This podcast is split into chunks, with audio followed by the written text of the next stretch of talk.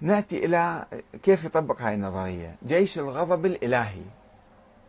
إن المشروع المقابل للمشروع الديمقراطي أو نظام ولاية الفقيه الذي يتبناه اليماني أحمد الحسن هو إعداد جيش يسميه جيش الغضب الإلهي.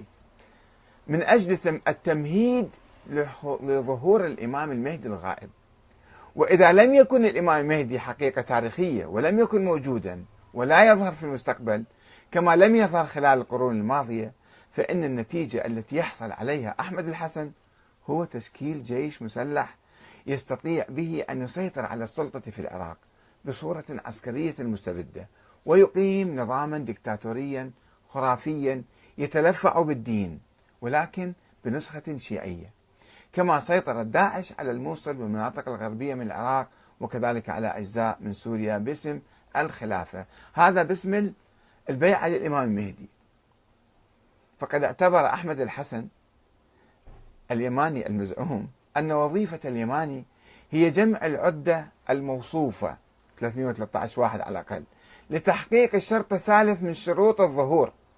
وأصدر بيانا عام 2008 أعلنها بعد هاي بما يشبه إعلان الثورة على النظام العراقي. جاء فيه أوجه نصيحتي إلى كل من جنده علماء الضلالة الخونة مراجع يعني.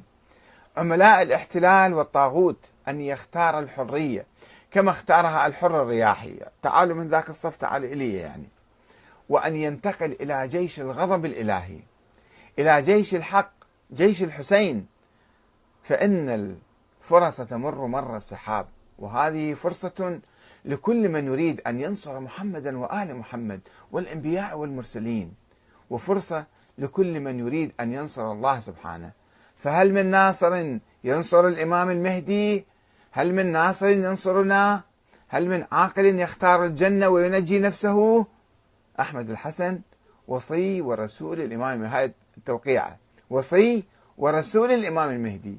محرم الحرام 1429 يعني 2008 تقريبا. عندما أعلن هذا البيان نوع من الفرز يعني العسكري أدى إلى الاصطدام مع الحكومة العراقية عام 2008 وقيامها بالهجوم على مراكز الحركة واعتقال أنصاره وملاحقة الفارين منهم كما يقول مؤلف كتاب فريق الإيمان. الأمر الذي هذا نص مالته الأمر الذي تسبب في ردة فعل غير ممنهجة. فأصبح مصير صاحب الدعوة بعدها مجهولا اختفى هذا أحمد الحسن. صدر بيان الحكومة ضربته ضربة هرب. هرب واختفى. هو جاي يقول أنا أعد العدة لإمام المهدي وأكون جيش. وإذا جيشه يضرب. يضرب وهو يختفي ويروح. من ما يدري المقتول ولا مو مقتول. فأصبح مصير صاحب الدعوة بعدها مجهولا.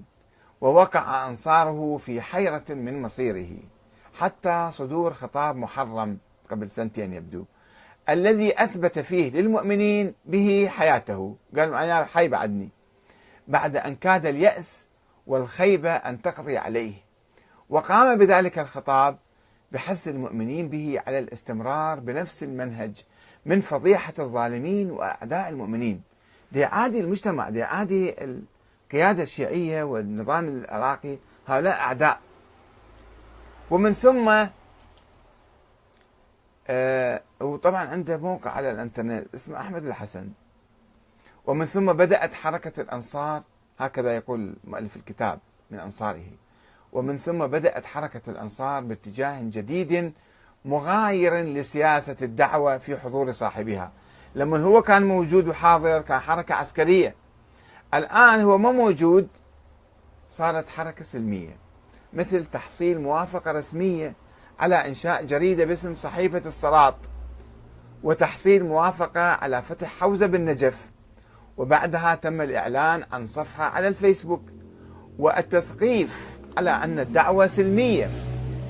وشفنا أيضا المطالبة بممثل في المجلس السياسي في البصرة ومكتب علني مكتب أحمد الحسن في النجف الآن علني يشتغل. ولكن يقولون نحن حركة سلمية ثقافية. على أن الدعوة والتثقيف على أن الدعوة سلمية لا وجود لفكرة الثورة المهدية التي كانت عليها سابقا. إحنا بطلنا عنها يقولون. وإنشاء مكتب له تمثيل سياسي. مكتب له تمثيل سياسي. مع كل اللجان الأمنية في جميع المحافظات اللي هم موجودين فيها فينسقون أمنيا مع الأجهزة الأمنية. ولكن السؤال يبقى هو هل هذه السياسة سلمية؟ تكتيكية حقيقة دائمة أم تكتيكية؟ أم أن الحركة اليمانية اليوم تنحني للظروف وتستعد سرا لإعلان التمرد العسكري في المستقبل؟ وحتى ربما القيام بانقلاب عسكري أو محاولة للسيطرة على الجنوب العراقي باسم القائد أحمد الحسن اليماني الذي يمتلك في نظر أتباعه الشرعية الدينية باعتباره سفيرا ووصيا ورسولا من قبل الإمام المهدي وابن أصلا ابن الإمام المهدي ليعيد تجربة داعش الفاشلة من جديد. يعني هذا خطر يلوح في الأفق وهو خطر كامن الآن الحركة تدعي أنها سلمية وعلها مكاتب وتتعاون مع الحكومة. وفيها تيارات عديدة في الحقيقة. يعني هؤلاء الذين يعملون في الظاهر هناك جماعات أخرى لا تعترف بهم وتقول هؤلاء لا يمثلون خط هذا ودائما شوف واحد يكذب الثاني. فيمارسون التقية أو السرية في العمل والتغطية على إعداداتهم. والسلاح متوفر بالعراق كما تعرفون خاصة في الجنوب وأبناء العشائر. فممكن في أي لحظة هؤلاء بفكرهم هذا بضربهم للقيادة الدينية المرجعية الحالية وضربهم للنظام الديمقراطي نظام كافر ومعادي ولا نعترف به. فما هو البديل؟ هو قيادة أحمد الحسن وهو يعطي الشرعية و... وربما هذا حاطيه في الجيب في ساعة معينة يطلعوا لك إياه حتى يقومون بحركات معينة. والله أعلم.